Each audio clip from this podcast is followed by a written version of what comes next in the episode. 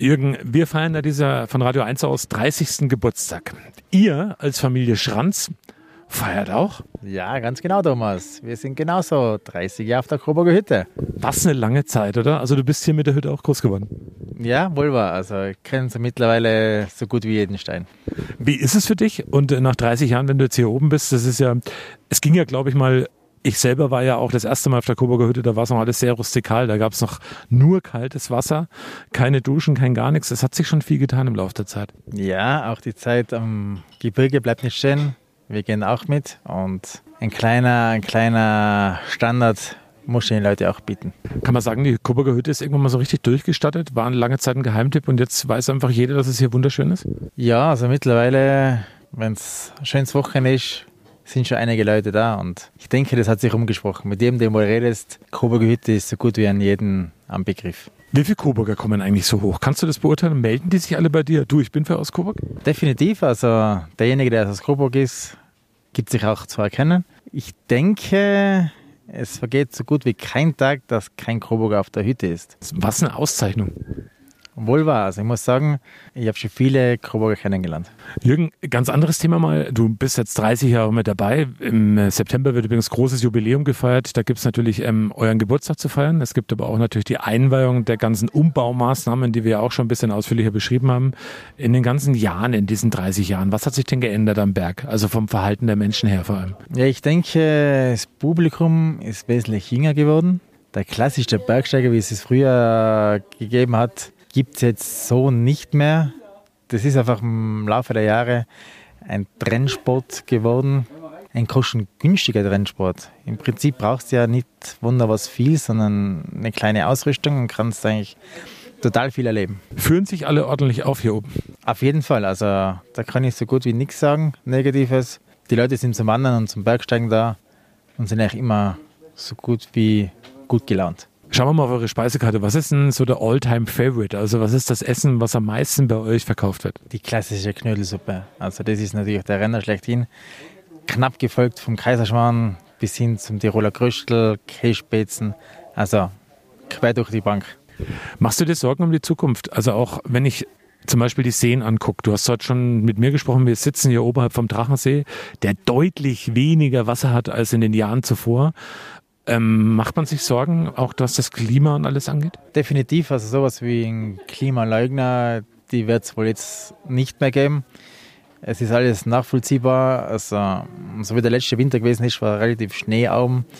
Plus dazu kommt ein sehr warmes Frühjahr. Äh, hat natürlich uns im Zuge dessen, wo wir umgebaut haben, in die Karten gespielt, aber für die Natur und so jetzt wie der Drachensee äh, am Wasserstand hat, ist es äh, ja, sehr sch schlimm, würde ich mal sagen, dazu. Und wasserstandmäßig haben wir jetzt gute vier Wochen im Vorhinein und ich weiß nicht, wo das noch hinführt. Jürgen, ähm, bei uns in äh, Deutschland, wir sind ja hier in Österreich zur Erklärung, die Coburger Hütte liegt auf österreichischem Gebiet oberhalb von Erwald in den Miminger Bergen.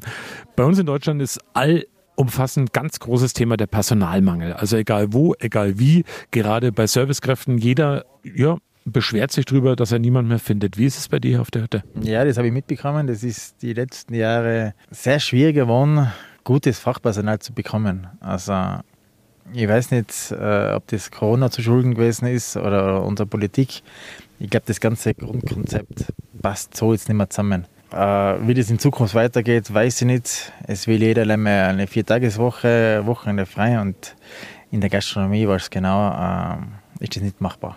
Befasst du dich trotzdem mit solchen Modellen, Arbeitszeitmodellen, dass du sagst, okay, du schaust, dass du deinen Leuten vielleicht mal zwei Tage am Stück freigeben kannst, weil logischerweise bei euch brummt der Planet natürlich am Wochenende, ist ja klar. Mein Gedanke haben wir definitiv schon gespielt, aber da würde ich noch mehr Personal brauchen und man müsste die Hütte wieder umbauen.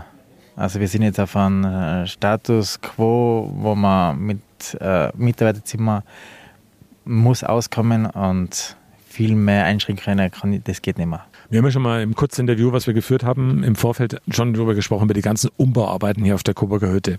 Wenn man jetzt da drin so sitzt in der Gaststube, alles schön hell, alles sehr tolle Wohlfühlatmosphäre den Leuten, die allen drin sitzen, denen geht's richtig gut. Wie geht's denn dir nach all den Bauarbeiten? Ja, Thomas, mir geht's blenden, muss ich echt sagen. Also, ich habe mir das am Anfang äh, nicht so vorgestellt. Zwar ja schon vorgestellt, aber in Natura das so zu erleben, dass die Hütte auf den Stand, wie sie jetzt ist, einfach einzigartig. Also muss einige Hütten finden, die wo da so ein uriges Gefühl nach so einem Umbau zu einem Brink. Weißt, das ist ähm, ja, ich denke uns sehr sehr gut gelungen und ich muss sagen, jetzt danach, wo das alles vorbei ist, ist mir ein Riesenstein vom Herzen gefallen. Dein Papa, der Friedel, war ja lange Zeit auch hier aktiv, natürlich Hüttenwirt.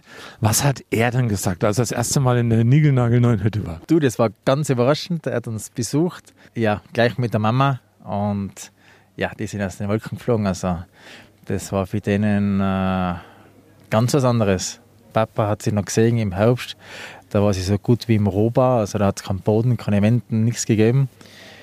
Und im Frühjahr dann äh, zu Ende der Bautätigkeiten ist er dann mit der Mama rauf und ja, waren beide sehr überrascht, was man in einer so kurzen Zeit sehr intensiv daran arbeiten kann und sowas Wunderschönes zusammenbringt. Du selber bist ja auch Papa von einer Tochter, die mittlerweile, wenn ich richtig informiert bin, fünf Jahre alt ist, Jürgen. Du hast eine Frau. Wie ist denn so ein Hüttenleben als Hüttenwirt? Du bist natürlich im Sommer über gebunden hier, mit Familienleben zusammenzubringen. Ja, im Sommer gibt es im Prinzip kein Familienleben, so wie man es äh, generell in der Familie kennt. Äh, das holen wir meistens dann im Herbst, im Winter und im Frühjahr nach. Die Sonne und die Anna, die kommen dann immer das Wochenende rauf. Aber da hat man halt auch immer mehr zu tun und ja, das Familienleben muss da einen, Schritt zurückstecken. Das geht nicht anders. Also bei einem 16-Stunden-Tag, da bringt man das nicht alles unter einem Hut. Da muss die Frau aber schon mitspielen. Oh ja, ohne Frau geht da gar nichts. Also wenn die Frau da nicht mitspielt, dann wäre das Ganze schon auf gute rollerisch gegessen. Anderes Thema noch, aber wir bleiben natürlich bei dem Komplex ähm, Hüttenwirt und Familie. Jetzt weiß ich ja selber, ich habe ja auch eine zehnjährige Tochter, wie sehr gerade Töchter manchmal auch am Papa hängen. Wie ist das bei dir? Ich glaube, das ist, glaube ich, ähm, und für einen Papa nicht ganz einfach. Nee, definitiv. Also ich unternehme sehr, sehr viel Zeit für meine Tochter. Und jede freie Minute, was sich irgendwie ausgeht, versuche ich schon mit der Kleinen irgendwas zu machen. Also ob das runter ist, zum See zu gehen oder, oder eine kleine Wanderung, da, da hat sie sehr viel Spaß dran. Ich natürlich auch, ganz klar. Und ja, es ist schwierig, es ist schwierig. Glaube ich dir, Jürgen. Jürgen, hast du einmal mitgezählt, wie oft bist du in deinem Leben schon den Hüttenhang hier zur Coburger Hütte hoch und runter gelaufen? Unzählige Mal, kann ich nicht sagen. Also heuer durch die Baustelle allein schon doppelt so viel wie sonst. Also weiß ich nicht. Hast du denn einen Tipp für alle, die mal auf die Coburger Hütte gehen wollen, wie man den Hüttenhang, den Coburger, der ja berühmt berüchtigt ist, wie man den am besten angeht? Am besten sage ich immer ganz gemütlich. Man spaziert Richtung Sebensee, lässt sich ein bisschen Zeit, genießt das Ambiente und macht sich dann die letzten paar Meter zu uns rauf auf die Socken. Und ja, meistens geht es ja. Und da oben wartet der leckere Kaiserschmarrn und ja, der Rest ist Geschichte. und gibt da was lecker zu trinken übrigens. Ihr habt übrigens was ganz Neues angefangen. Ähm, Gin Tonic kennt man ja überall und allenthalben ist ja das Ingetränk schlechthin. Bei euch gibt es das in abgewandelter Form. Ich selber habe noch keinen getrunken. Ich werde noch trinken, aber ich bin total heiß drauf, bin noch nicht dazugekommen. Was ist es? Ja, Thomas, das müssen wir gleich nachholen. Das ist ein Zirbentonic. Den haben wir letztes Jahr kreiert. Wir haben uns gedacht, wir brauchen zur neuen Bar, die wir letztes Jahr gebaut haben, einen äh, kleinen Cocktail. Und sind wir nächtelang dran gekocht, bis wir die Rezeptur zusammengebracht haben. Und wir wollten nicht was Mainstreames und Gin Tonic kennt ja jeder. Wir wollten was Hüttenartiges. Und das ist uns, glaube ich, gelungen. Und jeder, der was vorbeischaut, kann gerne einen probieren. Zirpentonic mache ich dann später auf jeden Fall.